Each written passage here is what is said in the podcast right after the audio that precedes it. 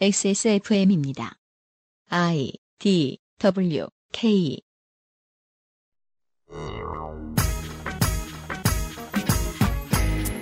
명예와 이윤을 누군가에게 나눠주는 잔치인 시상식.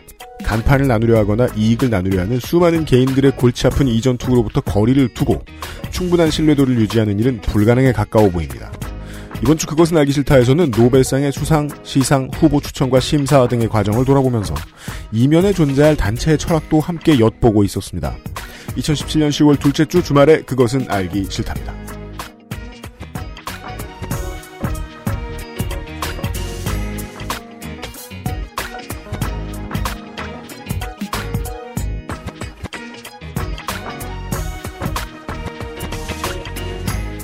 (246번째) 그것은 알기 싫다 주말 순서를 시작합니다 XSFM의 유승균 PD입니다 윤세민 기자가 변함없이 앉아있고요 네, 안녕하십니까. 윤세민입니다. 한국에서만 생산되는 미세먼지 때문에 미세먼지가 많이 있다. 아니다. 중국에서 들어오는 것이 거의 대부분이다. 음, 라는 논란은 벗어나도 될 것 같아요. 왜요? 양쪽 다 책임이 있겠죠. 아, 그렇겠죠. 추석 때 중국도 놀았는지 모르겠는데 지금 추석 시즌이 다시 그리워지는 게요. 추석 시즌 내내 서울의 미세먼지 상태가 너무 괜찮았어요. 네, 늘 파란색 아니면 녹색이었어요. 네, 네. 가을인데 며칠 내내 그럴 수가 없거든요. 그리고는 연휴가 끝났더니 다시 슬슬 빨갛게 됩니다. 음, 올해는 올해 겨울은 예년보다 더 춥다고 하죠. 어, 더 추울 때는 무슨 뜻이냐면 중국에서부터 찬 공기가 자꾸 내려온다는 뜻이잖아요. 그쵸. 네. 아, 그렇구나. 같이 내려오겠구나. 그러면 같이 옵니다. 네. 그러면 이제 우리가 이제 지금은 한 달에 하루, 한 달에 몇 시간 정도밖에 겪지 않아도 되는 그 이제 위젯에서 보면 빨간색 넘어서 보라색이 떠요. 그죠. 예. 그 보라, 그니까 빨간색과 보라색 사이를 이제 왔다 갔다 하다 보면은 예. 봄이 오죠. 초미세먼지 보라색인 상황을 지금 오래 구경할 수 있을지도 모르겠습니다. 지금 한반도 남쪽에는요. 어, 걱정이 크게 됩니다. 추석 시즌에 공기의 질을 그리워하고 있는 유승균 PD고요. 예, 잠시 후에 광고를 들으시고 북극여우님과 노벨 노벨 위크에 준비한 그것은 알기 싫다 마지막 시간을 감상을 하시죠. 그것은 알기 싫다는 한국에서 처음 만나는 반값 생리대 29데이즈에서 도와주고 있습니다. XSFM입니다. 장난치지 마라. 한국에서 처음 만나는 반값 생리대. 29days. 무거운 그래픽카드 혼자 끼우다 휘어집니다. 컴스테이션에 문의하십시오. 유해물질 무첨가 잘 만들고 체갑 29 days 최근에 테슬라의 위기설이 계속 돌고 있습니다. 그 주문이 모자라서 파리를 날려서 힘들다는 게 아니라 주문은 차고 넘치는데 생산 수량이 너무 적어서 테슬라에 무슨 문제가 있는 게 아니냐라고 의심을 하고 있는 사람들이 되게 많아요. 물론 그 정도로 이제 커다랗고 복잡한 제조업의 경우까지 제가 뭐 실제로 알 수는 없습니다만은 그 제조업을 하다 보면은 생산 병목 현상이라는 게 온다고 하죠. 아, 한다고 최선을 다하는데 턱없이 부족한 정도밖에는 못 만드는 상황이 오기도 한다는 건데요. 이때가 되게 위험한 때죠. 29 데이즈가 요즘 아주 위험합니다. 김상조 독점거래위원장이 그 위기설의 정체를 알려드리죠. 안녕하십니까. 29데이즈의 생리대. 지금 없어서 못 팔고 있는데요. 네, 정확히 맞는 말입니다. 근데- 없습니다. 예, 정말 없어서 못 팔고 있는데요. 왜 이렇게 못 만들어요? 네. 그러니까 물건을 못 만들어도 왜 이렇게 만들지를 못해요? 아니, 열심히 만들고는 있습니다. 그렇, 그렇대요. 예, 네. 열심히 만들고는 있지만 정말 없어서 못. 팔고 있는 엑세스몰에서 중형 3000팩, 네, 대형 3000팩 네, 확보했습니다. 확보했습니다. 힘듭니다. 힘들었습니다. 하지만 그것도 지금 물건이 현재 있는 상태는 아니고요. 그래서 빨리 못 드려요. 네. 죄송합니다. 예약 판매로 진행하도록 하겠습니다. 네, 죽을 죄를 지었습니다. 네, 그, 그래서 그쪽에서는 11월 6일까지 수령할 수 있도록 음, 그렇게 조치를 하겠다고 하니까요. 네, 어, 일단은 지금 예약 구매 음. 빨리 하시는 게 좋을 것 같고요. 네. 그 기간 내에 뭐 해외 직구라도 하셔서 아, 네. 네, 급한 거 급한 불이라도 좀 끄셨으면 네. 이 뭡니까 처음에 29 Days 운영진 분들을 만나 뵙고 난 다음에 이분들의 걱정이 보통 이런 식이었습니다. 그 신생 업체고 기술도 자기들이 직접 개발을 한 거고 어, 어차피 대형 업체들이 워낙에 그 점유율이 거의 100%에 가까운 시장이기 때문에 이 시장에서 살아남을 방법은 없을 것 같지만 그냥 먼 미래를 바라보면서 하루 몇 개라도 찍으면서 그냥 소금에 밥 비벼서 먹고 살아야지 하는 마인드로 접근을 하셨던 것 같아요. 그리고 얼마 안 돼서 이렇게 된 거죠 시장이. 어, 그래서 지금 전혀 예상 못했던 문제에 전전긍긍하면서 지금 막 생산 어떻게 더 하나 생산 어떻게 더 하나 뛰어다니고 계신 것 같은데 이 회사는 지금 분명히 큰 시련을 맞고 있는 것 같아요. 사업가는 그 자기가 스스로 살아나 살아남지 못하면 아무도 안 도와줍니다. 사과는 저희가 알아서 할게요. 빨리빨리 원하시는 만큼 물건 못 찍어내서 죄송합니다. 김상조 독점거래위원장이었습니다. 감사합니다. 이번 주는 알기 싫거나 우울한 이야기가 아닙니다. 그저 평화로운 기초교양 시간입니다. 네. 네. 이런 날도 있어야죠. 왜요? 아, 평화로운 나라 연구자와 함께하고 있거든요. 부국여우님이 117살째 노벨상 주간에 예, 저희와 함께 해주고 계십니다. 안녕하세요. 북궁여우입니다. 네.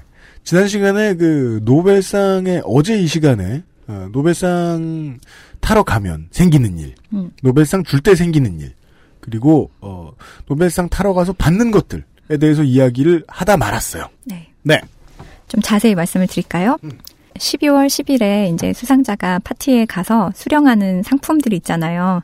아, 그죠. 네. 이게 뭐 USB를 주진 않을 거 아닙니까? 그놈의 USB. 할리몬. 이렇게 USB 한동안 유행이다가 네. 요즘에는 보조 배터리 지잖아요. 그니까 그게 더 고마우니까. 네. 문제는 이제 우리 회사처럼 이렇게 그 지하철 통근자가 한 명밖에 없는 데에서는 네. 보조 배터리가 쌓여 있어요. 쓸 일이 없어가지고. 그 뭐- 아 할리먼 보조 배터리. 는못 받고요. 대신에 금메달을 받습니다. 그걸 주지 우리도. 그니까 말이에요. 상품으로 메달을 주는데요. 아 대신에 그 금메달 모양으로 생긴 커다란 보조 배터리. 왜 그 캡틴 아메리카 방패 모양 보조 배터리 되게 비싸요. 네네. fancy하고 그런 거 주면 되게 귀엽겠다. 예. 여기는 진짜 금으로 된 걸 주는데요. 음. 호박금이라고 하더라고요. 호박금. 네, 그래서 어, 합금으로 18금이죠. 18금으로 된 원형 판에다가 24K로 된 도금을 해가지고 준대, 준대요. 음. 그래서 메달의 지름은 66mm니까 6.6cm로 정해져 있습니다. 그런데 무게와 두께가 해당 연도의 금값에 따라서 달라지거든요. 그래서 평균 175g이라고 하는데 금값이 비쌀 때는 두께가 얇아져요. 그래서 제일 얇은 게 2.4mm였고 음. 두껍게는 거의 두 배가 되는 5.2mm까지 있었다고 합니다. 아. 어차피 금에 관심 있는 사람들은 금값을 알긴 알 테니까 네. 금에 투자를 하는 사람들은 그해 노벨상의 수상자에게 수여되는 금메달의 두께를 예측할 수 있겠네요. 음. 어, 메달의 모양이 상마다 조금씩 달라요. 그래서 노벨상 제정 초기부터 스웨덴 주화를 제조하는 조폐국에서 이 노벨을 직접 만들어줬었다고 합니다. 음. 그런데 이 조폐공사가 2010년에 모기업인 핀란드 회사에 통합이 돼가지고 아 그럼 뭐 이게 무슨 소리예요? 스웨덴의 조폐공사는 핀란드 회사라는 거예요? 우와. 우리나라에서도 다른 나라 주화 만들지 않나요? 그렇죠. 음. 음. 그리고 2011년에는 노르웨이 조폐국에서 만들었는데 12년부터는 민간 기업인 스펜스카 메달리라는 회사에서 만들고 있대요. 이거는 약간 MB 냄새가 나네요. 우리가 비뚤어진 걸 수 있습니다. 어, 메달의 앞부분에는 많이 보셨을 거예요. 커다란 그 알프레드 노벨의 옆모습. 음. 그 다음에 알프레드 노벨의 생몰 연대가 조각이 돼 있고요. 네. 그 다음 물리화학, 생리학, 문학은 모양이 같거든요. 음. 그래서 옆모습까지 가슴께까지 새겨진 매끈한 디자인으로 금화 같은 느낌인데요. 아주 큰 금화. 네. 뒷면은 상에 따라서 좀 달라요. 그래서 스웨덴에서 주는 과학상의 경우에는 고대 이집트 신화에 나오는 지혜와 미의 여신 이시스가 구름 위로 떠올라서 한쪽 팔에 풍요의 뿔이라는 걸 들고 있는데 음. 이 풍요의 뿔이 커다란 염소뿔 안에 꽃하고 과일이 담긴 신화 속의 상징이래요. 음. 그리고 옆에는 과학의 여신이 이시스의 머리 위에 덮인 베일을 걷어주는 모양이 뒤, 그 메달의 뒷모습입니다. 음. 그리고 메달 가장자리를 둘러서 라틴어가 쓰여 있는데 이 의미가 경지에 이른 재능이 삶을 풍요롭게 하나니 이런 뜻이래요. 음. 네, 이 문구가 베르길리우스의 서사시 아이네이드 6권에 나오는 구절이라고 합니다. 그래서 이게 뭔가 싶어서 찾아봤는데 이 아이네이드가 일리아드 아시죠? 네. 일리아드에 이어서 이렇게 몰락하는 트로이의 백성들을 다스린 인물로 예언되었던 비너스의 아들 아이네이아스가 어, 신의 인도하에 새로운 문명국인 로마를 건설하는 과정이래요. 신화 같은 거죠. 아, 이거는 뭐 전혀 숨김없이 순수한 엘리트주의를 과시하고 있습니다. 음, 네. 네. 그래요. 근데 이, 이 책이, 어, 페이스북의 마크 주커버그, 그 다음 CNN의 창업주인 테드 터너가 삶에 영감을 준 책이라고 극찬한 작품이었다고 합니다. 음. 그래서 이 라틴어 문구가 둘레에 새겨져 있고, 그 두 여신 그림 아래는 수상자 이름, 그 다음에 스웨덴 왕립 한, 한림원의 줄임말, 이렇게 돼 있고요. 음. 그 다음에 평화상하고 경제학상은 모양이 조금 달라요. 아, 그래요? 음. 경제학상에는 수상자의 이름을 매달 테두리에 새겨주고, 아, 좀 더 요즘 만들어진 상이다 보니까 이게 나름 더 요즘 트렌드죠. 음. 네. 그다음에 알프레드 노벨의 옆모습도 다른 메달보다 좀 크게 꽉 채워져 있어요. 그래서 목까지만 나옵니다. 가슴까지 안 나오고. 아, 더 대두예요? 왜일까? 왜일까? 그러니까 그 목까지 이렇게 그러니까 원래는 가슴까지 해서 얼굴이 작게 나오는데 바스트샷이었는데. 네, 여기 네. 목까지 해서 지금은 효수사서도 네, 그 진짜 댕강 좀 그렇게 있어서 좀, 좀 그렇긴 해요. 아, 수급상. 음. 아, 근데 또 그렇게 다르게 한 거는 이게 스핀오프라는 걸 강조하는 거기도 하겠네. 아 그럴 수도 있겠네요. 그리고 어, 평화상 같은 경우에도 재질이 좀 다른데 테두리에 이렇게 울퉁불퉁하게 연도를 새겨놨는데 그 디자인은 굉장히 멋있더라고요. 음. 그리고 뒷면에는 세 명의 남자가 어깨에 손을 두르고 있는 모양인데요. 음. 인류의 평화와 우애를 위해라는 라틴어가 아래 쓰여 있다고 합니다. 음. 이거는 노르웨이 조폐국에서 만들어요. 네.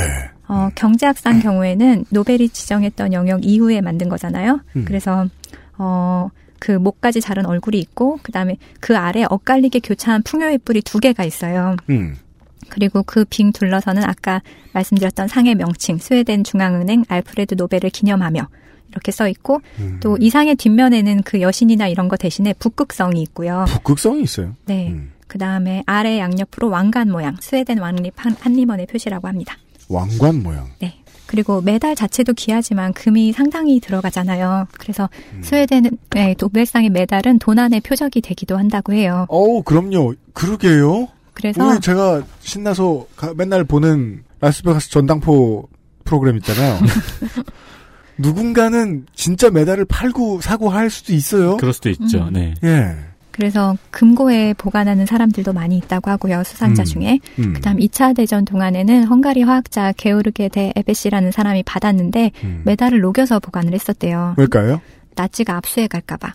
그래서 전쟁이 끝난 후에 다시 그걸 복원을 했다고 합니다. 아, 그 복원하려면은 저 틀이 있는 스웨덴에 갖다 주, 노르웨이에 갖다 주든지 해야 되겠네. 그러지 않았을까요? 예. 네, 이 정도 하는 사람 많겠죠. 근데 진짜 노벨상 금메달인데 다시 주조했더니 짭 같으면 안 되잖아. 그 막 뭐 저 점프맨이 작고 막 그러면 안 되잖아. 점프맨이 노벨이죠 노벨. 네. 노벨 코가 막 더 낮고 이러면 안 되잖아요. 어, 상장도 있어요. 그래서 상장. 네, 스웨덴 왕이 직접 주는데 상장마다 수여 기관별로 디자인이 있고 그다음 아까 말씀드렸듯이 이런 이유로 상을 받는다. 그 무엇에게 정도 공헌한. 이유. 네, 그런 공헌 내용이 담겨 있고요. 그건 그렇고 올해 돈은 얼마나 받습니까? 네, 상금이요. 2017년 기준으로 사실 올랐더라고요. 올해는 900만 Swedish 크로나 이제 12.7억 가량을 받는데 12억 7천만 원을 받는데 아 작년보다 많이 오른 거예요? 작년에 800만 크로나였거든요. 어 이자 수익이 상당했네요. 그러니까 한 해 동안. 네, 그렇죠. 상금의 액수가 매년 노벨 재단의 운영 수익에 따라 정해지는데 80년대에는 88만 Swedish 크로나였어요. 그래서 한화로 4억 정도였거든요.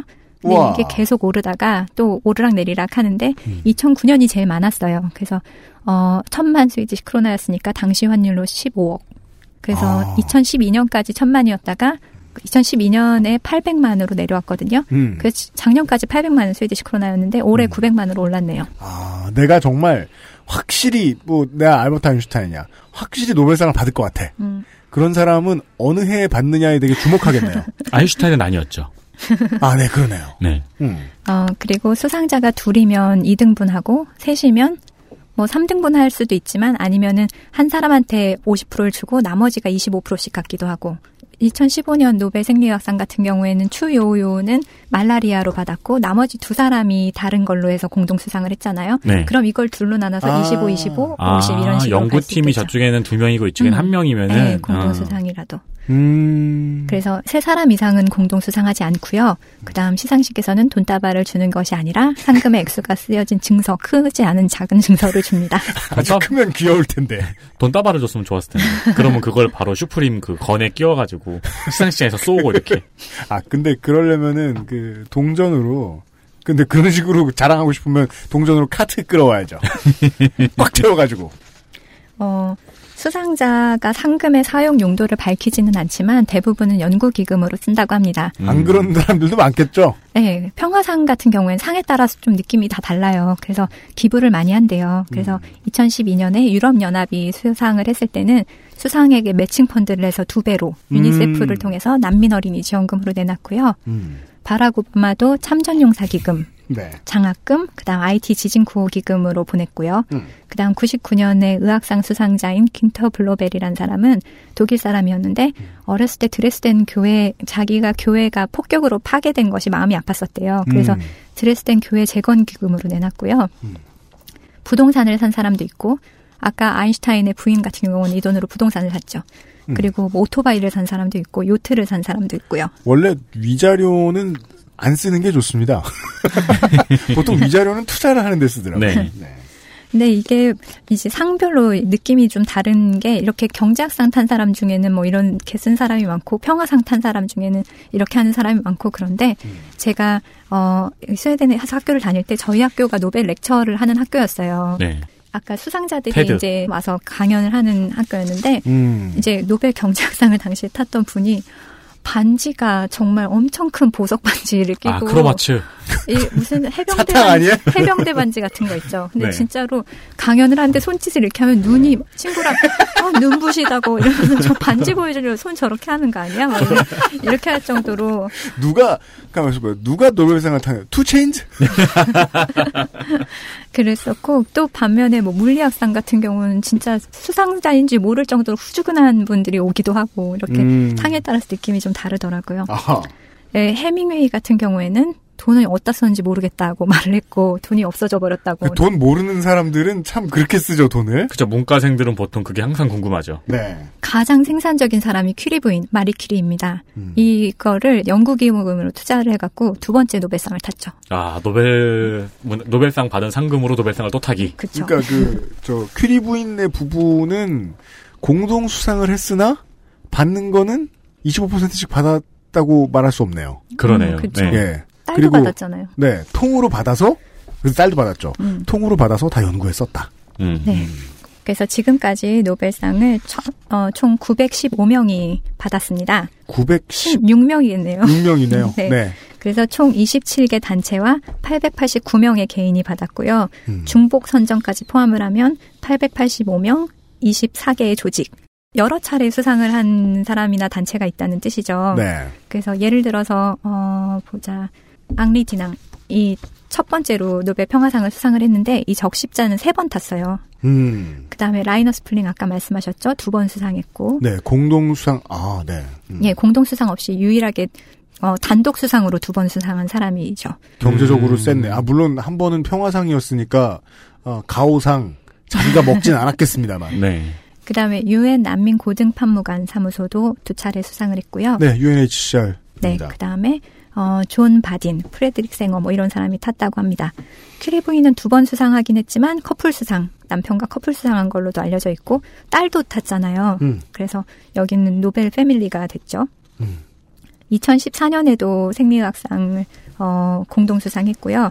그다음에 부부가 공동 수상이 아니라 각기 다른 분야에서 수상한 경우가 있습니다. 어, 스웨덴의 군나르 미르달, 알바 미르달 이 사람은 각각 노벨상을 탔는데 1930년대 유명한 사회과학자이자 노, 스웨덴 복지 정책을 뒷받침하는 실증 연구물을 내놓은 학자가 군나르 미르달이에요. 음. 그래서 미르달은 74년에 경제학상을 받았고 음. 알바 미르달은 어, 유엔 사무국장 사회국장으로 제네바 군축회담에서 핵, 핵포기 선언을 이끌어냈던 사람이라고 하더라고요. 음. 그래서 핵 확산 방지 노력을 해서 1982년에 평화상을 받았습니다. 아까 이, 저, 퀴리 부부에 대해서도 얘기를 잠깐 했습니다만은, 음. 어, 이 정도의 월드 엘리트들의 자식은 기분이 어떨까 싶긴 하네요. 그러게요. 근데 또 받았잖아요? 네. 네. 음. 이쪽은 굉장히 좋은 경우지만 조금 전에 말씀드렸던 알바 미르다라고 군나르 미르달은 자식이 부모와 의절을 했어요. 무슨 이유인지 모르지만 자기를 음. 잘 돌보지 않았고 그래서 지금 다 살아있지만 부모 얼굴을 보지 않는다고 하더라고요. 제가 걱정되더라고 이렇게 아까 이렇게 얘기 듣는데 그럴 것 같았어 냄새가. 음. 어, 네. 노벨상에 대해서 지금까지 얘기를 해봤는데 사실 노벨은 자기는 결국 사- 뭐 죽음의 상인으로 기억되지 않기 위해서 노벨상을 제정을 했지만 의도한 것이든 아니든 간에 조국인 스웨덴에 지대한 공헌을 했습니다. 그래 버렸어요. 네, 상금이야 어마어마하지만 스웨덴 입장에서 보면은 그냥 앉은 자리에서 전 세계 가장 앞선 연구물을 받아볼 수 있는 거잖아요. 어? 이 생각을 왜 못했죠? 노벨상 후보로 추천하기 위해서 매년 이제 9월에 어. 이렇게 전 세계에 있는 유, 유명한 대학 또는 뛰어난 연구팀에다가 후보를 추천해 달라 이렇게 해서 보내면 거기서 무슨 연구를 누가 얼만큼 진행했는지 어떤 공헌을 했는지 어떻게 세상을 바꾸고 있는지 이런 자료를 보내주니까 그래서 제가 아까부터 계속 명예와 권위를 어떻게 이용하는가를 계속 생각하는 거예요. 이게 중간에 어떤 양아치가 있다거나 아니면은 갑자기 집안에 뭐 누군가가 암수를 큰걸 받아야 되는데 보험이 하나도 안 돼. 그 목돈이 필요해. 네. 뭐 누가 뭐 저 납치를 당해서 자식이 그런 사람이 끼어들어가지고 상의 권위를 어지럽히는 행동을 한다고 치자고요. 음. 그러지 않았을 경우 지난 117년간 얼마나 흐트러졌을지 모르겠습니다만 내부에서는 음. 아무 문제도 없이 외부에서 볼때 산의 권위가 지켜지고 있을 경우에는 스웨덴에 돌아오는 이익이란 스웨덴이 쓰는 돈하고는 비교도 안 되네요. 그렇죠. 그쵸. 너무 고급의 아카이브를 유지하게 되잖아요. 여기는. 그렇습니다. 그래서 어. 재단은 아까 수상 과정에 전혀 관여를 안 한다고 했잖아요. 운영만 예. 하는 거고 이 상을 실제로 후보를 받아서 연금으로 분석하고 이런 거는 노벨이 지정을 했잖아요. 각 음. 연구 단체거든요. 네. 그러니까 사실 스웨덴의 카롤린스카 의대는 정말 유명한 대학이에요. 음. 그러니까 의학에 있어서 뛰어난 연구물을 카롤린스카 의대 연구진에 의하면 이렇게 나오는 게 많은데 앉은 자리에서 그걸 받아볼 수 있는 그 기관이 된 거고 음. 물리학하고 화학도 스웨덴 할리먼이면 그 학자들이 연구물을 볼 수 있는 거죠. 음. 그러니까 연구기관과 아카데미의 전 세계의 논문이 막 앞다투어 몰려드는 거네요. 그렇죠. 아마 그러니까 면세해주지 않았을까. 이 정도로 공헌하는데 세금 안 음. 내도 돼. 이렇게 음. 해주지 않았을까. 그러네요. 그래서 스웨덴의 이제 어, 문학은 스톡홀름 아카데미에서 하니까 이 심사위원으로 주요 대학의 해당 분야 교수가 다 포진해 있다 보니까 음. 각 심사기관은 그 분야의 연구기관이니까 선정하는 수고를 한다고 해도 음. 그걸 감안해도 얻는 것이 훨씬 많을 것이겠죠. 음, 음. 그 15년에 거기 그 생리학상 발표한 그 다음 며칠 있다가 10월 9일에 노벨 평화상을 발표했는데 그때 노벨 박물관에 갔었거든요. 아, 북극여우님이요. 네. 네. 그 박물관에서는 이제 이거를 생중계를 해주더라고요. 그래서 이게 진짜 노벨 위크라는 느낌이 드는 게 곳곳에서 학교면 이 학교에서도 그 해당 학과가 있잖아요. 네. 그러면 그거를 온라인으로 생중계를 하면서 과학자들이 막 모여서 보는 거예요. 이번에 음. 누가 되겠지 뭐. 그리고 아, 그 투표 방송, 개표 방송처럼요. 네, 그렇죠. 음. 그리고 막 서로 박수 치고 뭐 해당 나라의 사람이 그 학생 중에 있으면 축하해 주고 음. 분위기 되게 좋아요. 음. 그 박물관에서는 평화상 을 지켜보기 위해서 많은 사람이 왔었고 발표를 하고 난 다음에는 이제 웁살라 대학 평화분쟁학과 교수가 수상자가 이런 이유, 이, 이유로 수상을 했고 이 나라의 상황이 어떻고 이러면서 질문도 받고 뭐 분위기가 좋더라고요. 음. 그리고 혹시라도 스톡홀름에 가실 일이 있으면 노벨 박물관에 가보시는 것도 추천을 합니다. 그래서 노벨상 수상자의 애장품이 이렇게 전시돼 있어요. 그리고 음. 유일한 한국인 수상자 김대중 전 대통령 유품도 있고 음. 또 한국인이 많이 오는지 안내 책자 중에 한국어로 된 것도 있더라고요. 그래서 가시면 재밌는 게 많은데 제가 거기서 제일 좋아하는 구역은 이 수상자들이 초상화 방이 있어요. 그래서 해리포터 영화 보면은 초상화들이 걸려 있는데 거기서 막 하품도 하고 눈도 깜빡거리고 그러잖아요. 그런가요, 여기도? 예, 거기도 이렇게 그- 움직여요? 네, 근데 이제 그걸 전자로 해놓으니까 그 아. 사람들이 강연도 하기도 하고 눈도 깜빡거리고 하품도 하고 딱 그 해리포터의 초상화방 우와. 같은 게 오. 수상자들로 된 초상화 방이 있어요. 오, 그냥 홀로그램인 줄 알았는데 동영상이구나. 네, 그래서 거기는 한번 꼭 가보시라고 말씀드리고 싶고 저 아이들도 얼마 좀 전에 그 고호 전시회 갔었는데 음. 그막 방에다 커다랗게 프로젝터로 고호 그림을 뿌리고 음. 그게 막 바람에 따라 흔들리더라고요 나무 같은 게 네, 네. 네, 그런 거네요. 네, 여기도 그래요. 그래서 음. 막 커튼도 흔들리고 아 그리고 여기서 아이스크림 팔거든요. 노벨 아이스크림. 그래서 노벨 그 금메달로 된 초콜릿이 들어있는 노벨 아이스크림도 꼭 드시기 바랍니다. 노벨로 만든 건 아니죠. 네, 무슨 소리예요? 이제 수상자 발표한 후에 아까 말씀드렸던 노벨 생리학상 노벨 위원 위원인 마리아 마수치 교수랑 얘기를 계속 나눴어요. 네. 그러면서 아까 평화상이나 문학상도 그렇지만 과학상에서도 노벨상은 어떤 사회적인 아니면 어, 인류에 대한 어떤 책임감을 갖고 있는 것 같아요. 그래서 수많은 귀중한 연구가 있지만 2015년도 수상한 기생충 감염과 말라리아는 특히 가난한 지역의 사람들한테 큰 피해를 끼치잖아요. 음, 그렇죠. 근데 이런 이런 것에 대한 연구는 피해 규모에 비해서 연구가 활발하질 않아요. 아, 그렇죠. 돈 안 되거든요. 네, 돈이 안 되죠. 부자인 사람들에게 어, 직접적인 영향을 주는 병이라던가 그런 연 구는 연구 기금이 활발하지만 음. 이런 쪽은 돈이 안 되니까 연구가 그러니까 왜 활발하질 않거든요. 우리가 느끼는 모기의 위험성하고 제3세계에서 느끼는 모기의 위험성은 차원이 다르잖아요. 그쵸. 그럼요. 네. 그래서 이번 2015년 수상 같은 경우에는 인류에게 공헌한 연구에 상을 주라는 노벨상의 취지를 살려서 이쪽 분야의 연구를 격려하기 위한 의미도 있지 않는가 하- 아. 생각한다. 아, 위원회 위원이 그런 말을 했다. 네, 음. 그래서 노벨상에 관심 있는 분들은 참고하시기 바라고. 아, 내가 타야겠다 싶은 분들은 돈 되는 쪽보다 음. 아, 예. 인류애를 좀 더 확실하게 실천할 수 있는 연구들. 네. 그 비단 상을 목표로 두고 그런 연구를 하시기보다는 정말로 인류의 건강을 증진하기 위한 연구를 하는 연구자들이 많았으면 좋겠습니다. 그게 되게 신기하더라고요. 뭐요? 모기를 멸종시킬 수 있는 연구가 실제로 전 세계에서 많이 진행되고 있잖아요. 음. 그러면서 이제 과연 멸종을 시켜도 되는가에 대한 논의도 되게 많더라고요. 음. 그렇죠. 그건 시뮬레이션이 불가능하니까. 네, 네. 근데 이제 뭐 일각에서는 멸종을 시켜도 된다. 뭐 일각에서는 아니다. 수분 역할을 하기 때문에 안 된다. 막 이러는데 음. 음. 혹시나 누가 멸종을 시킨다면 그럼 뭐 왜요? 노벨상을 탈까 싶어서요. 못할 것 같은데. 그럼 참새가 늘- 늘어난다고. 그러니까요. 네. 이런 얘기를 들었습니다. 아, 노벨위크 주간의 이야기였습니다. 바퀴벌레를 멸종시킨다면 저는 개인적으로 주고. 싶지만 네. 저는 인류보단 바퀴벌레의 편이기 때문에, 예. 절대 못 없앤다. 애한 표. 전에 이전에 그린피스 의장을 인터뷰한 적이 있었어요. 네. 근데 그분이 자기가 정말 돈이 많으면 하고 싶은 게 있는데 뭐냐 그랬더니 연구소를 세우고 싶다 그러더라고요. 음. 그래서 원래 연구는 재벌이나 어떤 기업이 연구 기금을 대는 방향으로 연구 방향이 설정되는데 네. 정말 그렇지 않고 그런 정말 필요한 연구를 하는 곳, 그 다음에 위험성 같은 거 있잖아요. 만약에 담배의 위험성을 하는 연구는 전부 다 필립 모리스가 돈을 대거든요. 네. 음. 그러니까 이런 기업의 입김에서 자유로운 연구를 할 수 있는 센터를 만드는 게 소원이다. 뭐 이런 얘기를 하신 적이 있어요. 네. 음. 알프레드 노벨이 진행한 것은 아니고, 알프레드 노벨의 사후에 그가 주도했던 사업과 개발품, 발명품들을 가지고 만들어진 기업, 그 기업을 둘러싸고 있던 사람들이 100년, 200년을 바라보고 만들어 놓은 사업에 대한 이야기를 들으셨습니다. 네.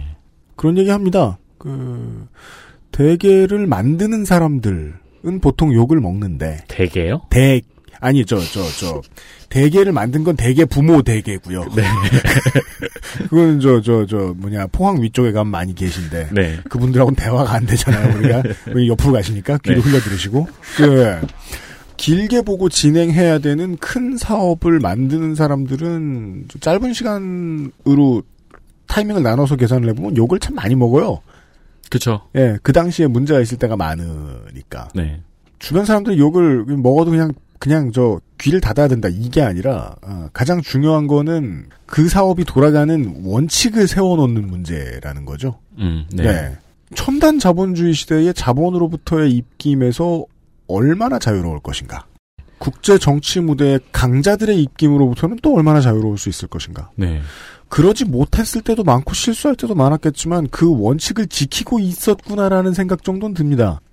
사이언스지의 황속 사태 같은 게 떠오르면서 말이죠. 아, 그러네요. 네. 음. 공익을 지켜야 되는 존재들이 되게 많은데, 예, 쉬운 일은 아닐 것 같다는 생각은 계속 듭니다. 네. 한 가지 마음에 드는 것은 이제 그, 제가 얘기한 대로 USB라든가, 그, 저, 보조? 배터리. 보조 배터리 같은 걸 만들어도 좋을 텐데, 네. 아, 관련 사업이라고는 프랜차이즈화 되지 않은 어, 고기 가야 먹을 수 있는 노벨상 아이스크림 하나 있다. 그렇죠. 그, 금화 초콜릿 우리 어렸을 때 많이 먹었잖아요. 뭘, 아, 그, 저, 문재인 대통령 집에 쌓여 있는 거요. 아, 그래. 이게 초콜릿 까면 금화. 아니, 초콜릿을 까면 금화가 있는 게 아니지. 우와. 개밀수 아니야, 그럼. 금화를 까면 초콜릿이 있는 거. 네. 그런 거 하나쯤 만들어도 되지 않을까. 아, 네. 그니까요. 어, 그 이상의 수, 수익 사업은 하는 것 같지 않습니다. 네. 네. 노벨상에 대한 이야기를 한 주 동안 들려주셨던 북극여우님 수고 많으셨습니다. 다음에 또 언제 보죠? 내년에? 내년에? 좋습니다. 예. 하긴 또, 종종 취재가 아니더라도 절반 취재 삼아 밖에 나가기도 하시잖아요? 네. 또 곧 벨날이 있길 바라겠습니다. 네. 북극여우님 수고 많으셨어요. 감사합니다. 그것은 알기 싫다는 나의 마지막 시도 퍼펙트25 전화 영어에서 도와주고 있습니다. XSFM입니다. 어제는 난리도 아니었어. 이번 거래는 진짜 사기였다니까. 나야 알지. 내가 좀만 더 영어를 잘했어도 이런 일 안 생겼지. 근데 어떡하냐? 무역업이 12년 차에 토익도 900을 넘는데 영어는 계속 속을 썩인다니까. 영어를 책으로만 잘해요, 내가. Um, hey, why don't you call Perfect 25? 뭐? Perfect 25. 뭔데 그게? Perfect 25 English phone call service. 이거 말하는 거야? 퍼펙트25.com? Yeah, that's a good start. 용산에 있는 사람들은 컴퓨터 전문가지 내 컴퓨팅 환경까지 전문가는 아니니까 문의하실 때 저희를 신뢰하지 않는 고객들도 많이 만나 뵙습니다. 하지만 업무, 학습, 게임을 하실 때 당신이 느끼실 답답함과 어려움은 알고 보면 CPU와 쿨러의 궁합, CPU와 메인보드의 상성, 램, 셀 레벨, 내장 사운드 카드의 드라이버 버전 등에 따라 나타나는 결과일지도 모릅니다. 혹은 팬 쿨러를 뒤집어 끼웠는데 아무도 모르고 몇 년이 흘렀을지도요. 011-892-5568로 전화 주십시오. 당신의 삶에 생각보다 많은 부분이 바뀔지도 모릅니다. 컴스테이션은 조용한 형제들과 함께합니다. 아스트랄 뉴스 기록실 뉴스 아카이브 이경식 사장은 춤추는 램값을 잡는 문제에 대한 이론을 어, 제시하는 경제학자가 있다면 노벨 경제학상을 주고 싶어 할 겁니다. 평화상을 주고 싶어 할 수도 있어요. 그렇습니다. 선인상과 평화상. 예. 아카이브 시간입니다. 윤세민 에디터가 준비했습니다. 1908년, 1998년이 아닙니다. 네. 1908년 10월 14일. 오늘이네요. 네. 시카고 컵스가 월드 시리즈에서 우승했습니다. 그렇습니다. 어제 일처럼 떠오른다고 말씀하실 수 있는 분들 중에 살아계신 분이 계실지 모르겠습니다. 좀, 계시더라고요. 좀 계시겠죠? 네, 좀 계시겠죠? 계시더라고요. 네. 어, 그리고 많은 분들이 아시겠지만 작년에 네. 108년 만에 세 번째 우승을 했죠. 순실 4년에. 그 외에 네. 그 우리나라에서도 그런 농담 자주 하잖아요. 이번에 우승할 때까지 그 사이에 일어난 일 같은 거 얘기하잖아요. 네. 뭐 삐삐가 발명됐고 이런 얘기 하는데 음. 이 시카고 컵스 같은 경우에는 뭐 1차 대전이 시작됐다 끝나고 2차 대전이 시작됐다 끝나고 냉전이 시작됐다 끝났다. 네. 인간이 달에 갔다 왔다. 맞습니다. 무슨 나라가 생겼다가 없어졌다. 네. 고종, 순종, 철종, 뭐, 순실, 최수종 다 지나갔어요. 네. 저희가 지금 디비전 시리즈가 끝난 정도의 시점이라 가지고 올해 어떻게 될지 모르겠는데 시카고 컵스는 올해도 우승을 할 수 있어요? 네. 여튼 지금까지는 그래요. 근데 이게 또 남의 일이라고 웃는 분들이 계실 텐데 네. 쿡 찌르는 이야기가 나오네요. 1992년 10월 14일 네. 롯데자이언츠가 한국 시리즈에서 우승했습니다. 아, 저 이때 기억납니다. 이 다음 우승은 기억이 안 나시죠? 아우, 없었으니까요. 그러니까 왜냐면 저는 청보와 태평양의 팬이었단 말입니다. 네. 근데 이 두 구단이 원래부터 팀이 무력해서 그런가 팬 서비스를 잘 못했어요. 팬 서비스 잘하는 구단은 전국구 구단, MBC, 해태, 롯데 이런 음. 팀들이었어요. 네. 그래서 저는 그 국민학교 말년이니까 어, 국민학교를 졸업하기 전에 해볼 만한 버킷 리스트를 작성을 하다가 그 어린이 팬클럽에 가입해보자. 아, 그때는 완전 로망이었죠. 네. 근데 그때 가격 대비 제일 괜찮았던 게 롯데였던 것 같았어요. 그래서 내가 한번 아, swing vote를 한번 휘둘러 봐. 그래가지고 그런 거 들게 해달라고 엄마 아빠한테 졸랐더니 어, 엄마 아빠의 답변이 날카로웠습니다. 그동안 아들이 뭘 하는지 관심이 없는 줄 알았는데 음. 넌 태평양 팬이잖아. 네, 알겠습니다. 접었죠. 아니 근데 그러면 태평양을 들게 해주시던가. 태평양 그런 거 안 했어요. 없었어요? 그런 거 안 했어요. 어린 야구단이 없었어요? 없었어요. 예. 그리고 또 저 자켓은 저 뭐냐 저지는 또 한자로 돼 있어가지고 사입기도 싫었어. 빙그레는 있었는데. 여튼 어 그래서 아 아쉽네 생각했던 때 우승을 해버렸어요 롯데가. 그래서 아 시카고 컵스와 마찬가지로 어 지금 시리즈가 지금 아 아니다 녹음하는 동안 시리즈가 끝났겠네요. 노 그쵸. 저희는 모르는 걸 저희는 여러분- 모르는데 청취자 여러분들은 아실 거예요. 지금 네. 롯데가 올라갔는 거 아닌가? 예, 롯데는 올해도 우승할 수 있거나 있었습니다. 그리고 2014년 10월 14일. 네. 하라는 우승은 안 하고 롯데타워를 개장했어요. 아, 네. 로- 제2 롯데월드를 열었습니다. 네. 네. 실제로 그, 그 송파구나 저 성남에 사시는 분들은 아침에 일어나 창문 열면 아직도 깜짝깜짝 놀란다고 하죠. 네, 맞아요. 저게 뭐야? 저는 이제 한강 라인을 타고 자전거를 자주 타잖아요. 네. 등대예요. 맞아요. 그러니까 거리를 가늠하고 위치를 가늠할 수 있어요. 맞아요. 네, 네, 네. 북한산에 올라가서도 보이니까요. 아, 그게 벌써, 그게 벌써 3년 됐군요. 네. 예, 예, 예. 올해 만약에 롯데가 우승을 한다면 또그 건물에 무슨 치장이 될지. 그죠. 예. 기대가 되지 않습니다. 뭘 치장해 놓으면 참 배기 싫거든요, 그 건물. 여튼.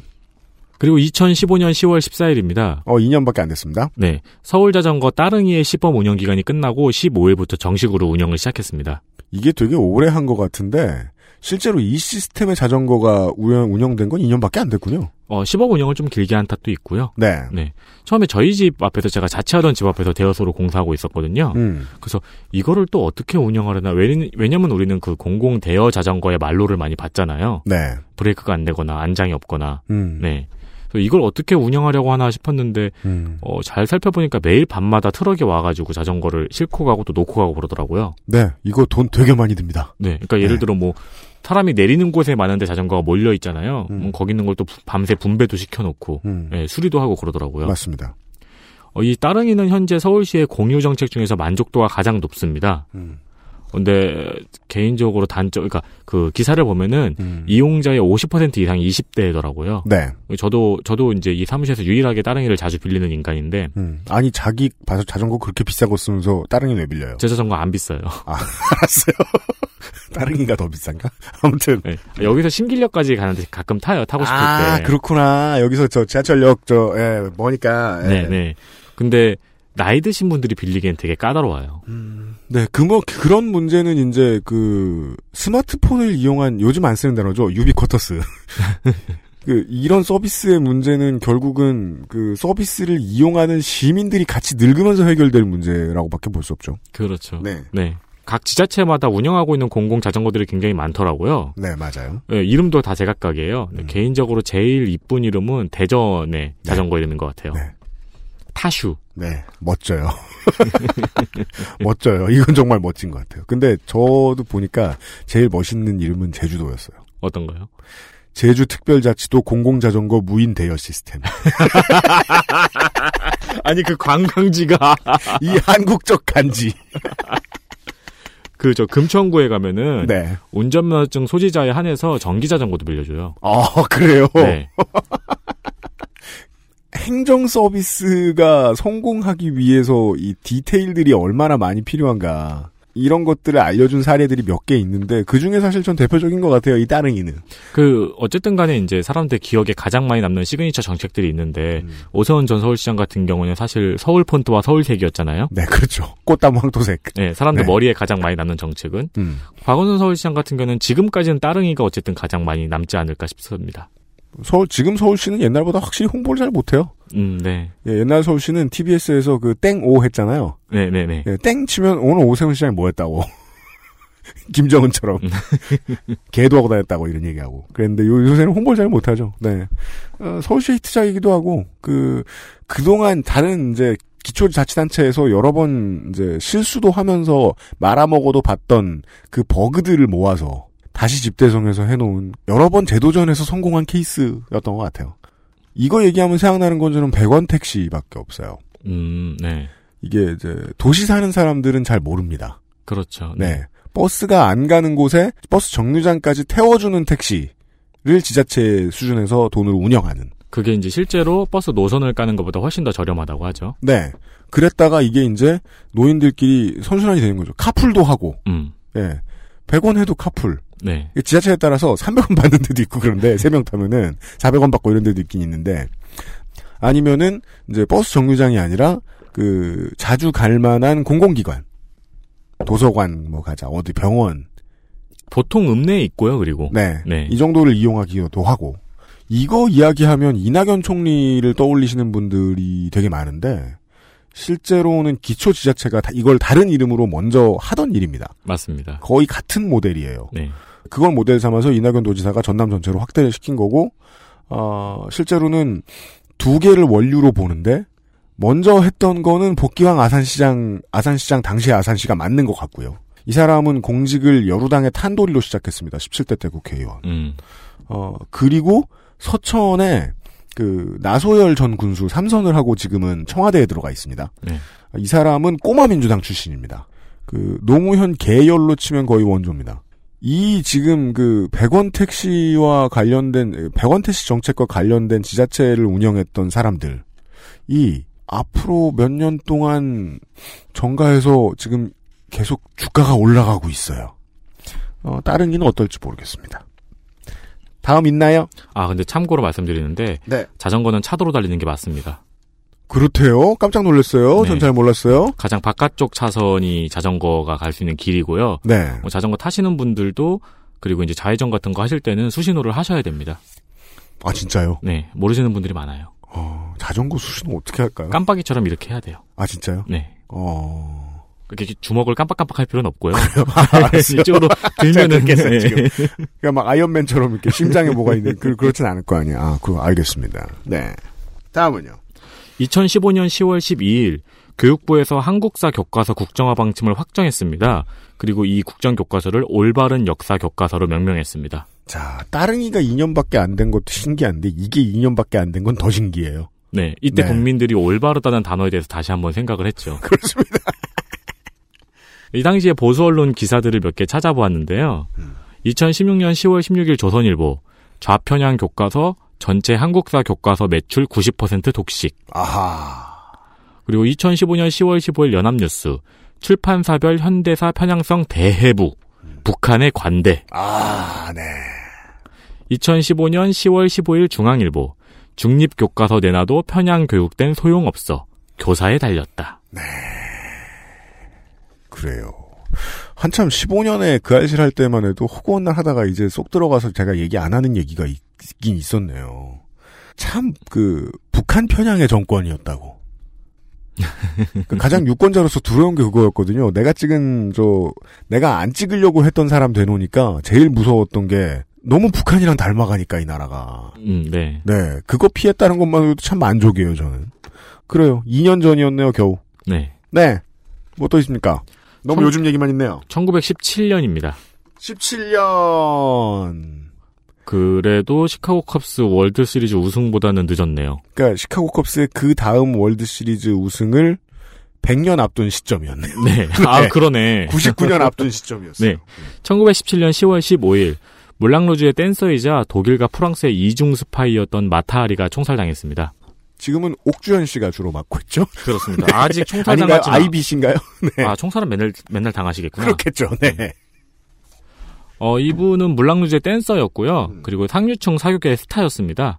그래서 이를 이용해서 독일에서 거금을 약속하고 스파이로 기용을 했습니다. 음. 근데 이제 대체적으로 평가는 별 정보를 빼내지 못했다고 하더라고요. 프랑스에서 이제 이 사실을 알게 된 거죠. 그러자 다시 은밀하게 접근해서 독일과의 이중 스파이를 제안을 했고 이로 이용을 했습니다. 이제 독일의 방첩단장을 미인계로 유혹하라는 인명, 임무를 주었는데 음. 네. 이걸 또 독일이 눈치를 챘어요. 음흠. 이렇게 서로 잘 눈치채면서 스파이는 왜 썼을까요? 스파이 괴롭히려고. 그래서 프랑스가 해독할 수 있도록 일부러 마타하리가 사실 독일을 위해서 일하고 있다는 정보를 흘렸습니다. 음흠. 이번엔 프랑스가 속았어요. 음. 그래서 프랑스에서 마타하리가 체포가 되었고 어, 반역죄로 총살당했습니다. 네. 이걸 알고 뮤지컬을 보시면 더 재밌습니다. 이걸 알고 서프라이즈를 보셔도 재밌습니다. 근데 이걸 알고 영화를 보시면 재미없어요. 네, 영화가 재미없어요. 영화는 아주 재미없어요. 일본의 마타하리라고 불렸던 인물이 있는데요. 가와시마 요시코라고 일본과 중국 사이의 이중 간첩이었다는 거죠. 음. 실제로 사형이 됐다 아니다 딴 사람이다 이런 말이 많아요. 아직까지도 미스테리에 쌓여 있어요. 근데 진짜 마타리는 취재진도 너무 많이 들러붙었고 네. 이 잡혀 들어간 다음부터 사형 당일에도 밀착 취재한 사람들이 있어요. 네, 네. 워낙 스타였으니까요. 그래서 사형 당했다는 게 분명한데 저는 옛날에 이제 20대 초반에 이런 기사들을 그 해외 기사들 이런 옛날 취재 기사 읽는 취미가 있었어가지고 보다가 우와 그런 얘기는 처음 봤거든요. 그 현대 사람 얘기 중에서는 사형 당일날 그 아침에 일어나서 밥 먹고 나가기 전에 했다는 그 한마디가 준비됐다 음. 였다는 거예요. 네. 근데 그거는 뭐 그냥 윤색일 수도 있을 것 같은데 실제로 기자가 다 듣고 쓴 거잖아요. 옆에서 제일 충격적이었던 게 그 총살을 당하지 않았습니까? 네. 눈 가리기를 주는데 그걸 거부했다라고 해요. 유, 유명한 얘기죠. 예. 네. 했단 말이 참 그거 꼭 써야 되냐. 그리고 마지막까지 쏘는 사람들 쳐다보고 있었다. 네. 라는 야, 참 스파이는 아무나 못 하나 봐요. 음, 스파이를 잘하진 못했어요. 그러니까 그 이렇게 대단한 사람들이 일하는 직업인 걸로 알고 있는데 말이에요. 예. 국정원도 그렇겠죠. 아, 예. 이런 옛날 10월 둘째 주에 있던 얘기들을 정리해 보았습니다. 윤세민 기자였습니다. 네, 감사합니다. 그것은 알기 싫다는 김치가 생각날 땐 콕 집어 콕 김치에서 도와주고 있습니다. XSFM입니다. 콕 집어 콕. 깔끔한 맛의 경기도 김치를 만들기 어려울 땐 콕 집어 콕. 오차 없이 지켜지는 절임 과정, 양념 배합, 저온 발효, 숙성. 정부가 보증한 전통 식품 인증 업체예요. 그러니까 김치가 생각날 땐 콕 집어 콕. 카카오톡으로 지난 수업 내용을 확인하고 반복해서 연습할 수 있습니다. 늘어난 실력을 매일 알려주는 전화 영어. Perfect 25.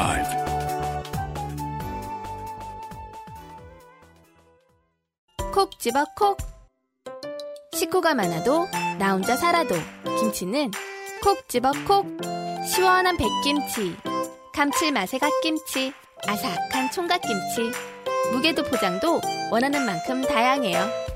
그러니까 김치가 생각날 땐 콕 집어 콕.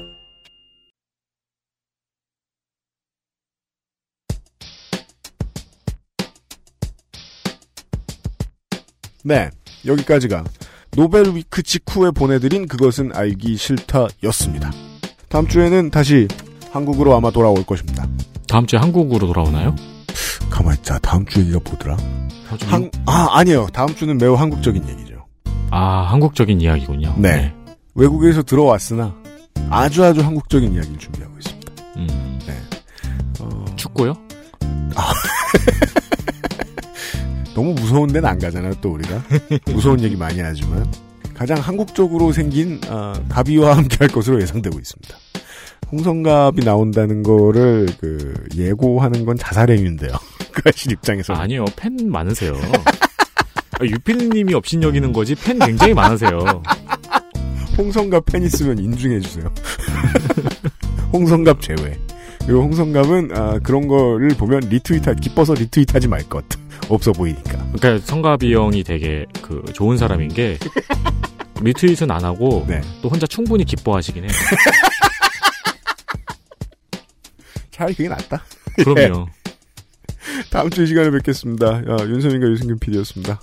안녕히 계십시오. 남은 주말 잘 보내십시오. 안녕히 계십시오.